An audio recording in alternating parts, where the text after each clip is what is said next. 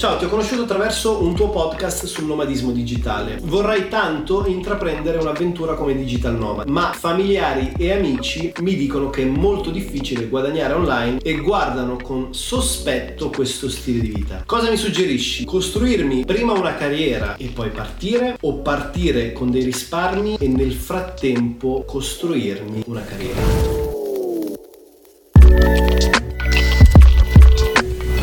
Bellissima domanda, molto molto interessante. Allora, prima cosa, contesto. Familiari e amici ti dicono che non è possibile guadagnare online e guardano con sospetto la tua volontà, vocazione o aspirazione nel diventare un nomade digitale. Questo perché è una figura, quella del digital nomad, assolutamente nuova. Tra l'altro essere un digital nomad non è un lavoro, è uno stile di vita. Digital nomad è una persona che lavora col digitale e che quindi lavorando con il digitale, quindi solitamente con laptop, tablet e via dicendo, avendo una connessione internet può permettersi di viaggiare il mondo, ma detto questo potrebbe fare un miliardo di lavori differenti. Potrebbe essere un freelance che crea dei preset Lightroom per un'azienda, potrebbe essere un web developer, potrebbe essere una persona che ha uno shop su Etsy, potrebbe essere una persona che fa dropshipping su Shopify, potrebbe essere qualsiasi cosa, ok? Dire che cosa fa un nomade digitale è impossibile, cioè ci sono troppe opzioni. Però framework, famiglia, amici, circolo dei pari. Il mio consiglio per te è quello di sicuramente ascoltare, o meglio, sentire le opinioni di tutti, ma non ascoltare le opinioni di nessuno. Dico sempre che per seguire un'ambizione dobbiamo avere un role model come riferimento, dobbiamo avere per l'appunto un modello a cui ispirarci e questo modello deve essere una persona che ha già conseguito i risultati a cui noi andiamo. Questa è una cosa importantissima. Se mio fratello fa l'agente immobiliare e mio padre vende le macchine, esempio a caso, non posso chiedere a loro che cosa ne pensano della mia ambizione di diventare digital nomad e iniziare a viaggiare per il mondo. O meglio, potrei chiederglielo, però è indiscutibile che loro non abbiano abbiano l'esperienza in relazione a questa mia aspirazione. Potrebbero avere l'intelligenza e la sensibilità, allora ben venga il loro consiglio. Ma nella maggior parte dei casi i contesti familiari e di amicizie non hanno questa lungimiranza, non hanno questa capacità e questa prospettiva. Tra l'altro un'altra cosa che devi considerare è che quando riceviamo dei consigli li riceviamo sempre esclusivamente sulla base delle credenze e dei valori e delle esperienze esperienze che queste persone hanno vissuto. Quindi non è tanto il concetto di essere un agente immobiliare, essere un impiegato, essere un venditore d'auto o qualsiasi altra cosa. È un discorso di quali sono i miei valori, quali sono le mie credenze, quali sono le mie prospettive e qual è la mia sensibilità e intelligenza emotiva per comprendere questo percorso e darti un suggerimento. Quindi presta particolare attenzione a chiunque ti dia consigli perché il rischio è quello di ricevere dei consigli completamente completamente a caso e fuorvianti. Formati privatamente attraverso un coach, attraverso dei libri, attraverso dei video YouTube, attraverso dei podcast, attraverso degli articoli di blogging. Ci sono un sacco di risorse gratuite a cui puoi accedere, quindi sicuramente questa è la prima cosa che farei. Mentre per ciò che riguarda il concetto di creo prima un income online e poi parto o ho dei risparmi, parto e mi creo una carriera durante il viaggio, durante l'esperienza esperienza sabbatica. Sono entrambe prospettive realizzabili, fattibili, dipende anche qui da quella che è la tua attitudine. Se è un'attitudine maggiormente conservativa, maggiormente safe, allora probabilmente dovresti prima essere in grado di guadagnare qualcosina online e poi magari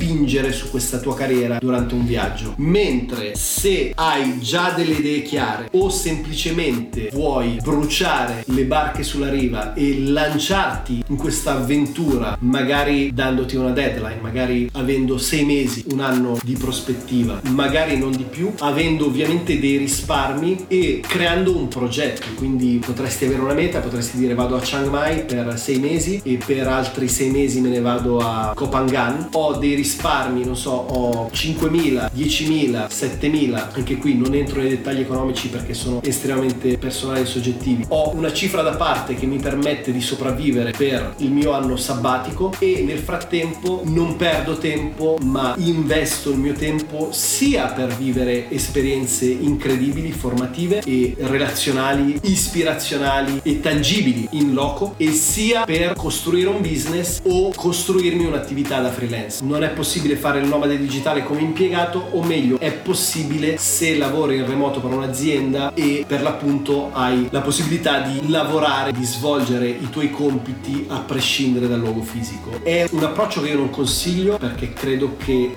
nomadi digitali più felici che io abbia conosciuto sono tutte persone che erano comunque svincolate da un lavoro canonico, avevano tutte grosso modo una piccola attività imprenditoriale in proprio o svolgevano delle attività di freelance. Però potrebbe essere sicuramente un'opzione anche quella di lavorare per un'azienda in remoto, quindi non essere un freelance, non gestire una propria attività imprenditoriale, ma vivere questa sorta di vita impiegatizia a distanza. Non è neanche sbagliato, anche lì dipende da quello che vuoi fare, però io credo che in generale il goal del nomade digitale sia quello di avere una propria impresa, una propria attività e avere una libertà il più possibile assoluta. La libertà assoluta non esiste, però è ovvio che se io gestisco una mia impresa, magari devo lavorare più duramente di una persona che fa da impiegato a distanza, però è altrettanto vero che avrò sicuramente più gratificazioni, sicuramente un income maggiore a livello proprio economico, ma soprattutto un'elasticità maggiore in termini di tempo e di gestione totale di quella che è la mia giornata, della mia routine e del mio modus operandi sul lavoro. Credo che la risposta sia questa. Se è meglio avere dei risparmi e partire o creare un'attività e poi partire è assolutamente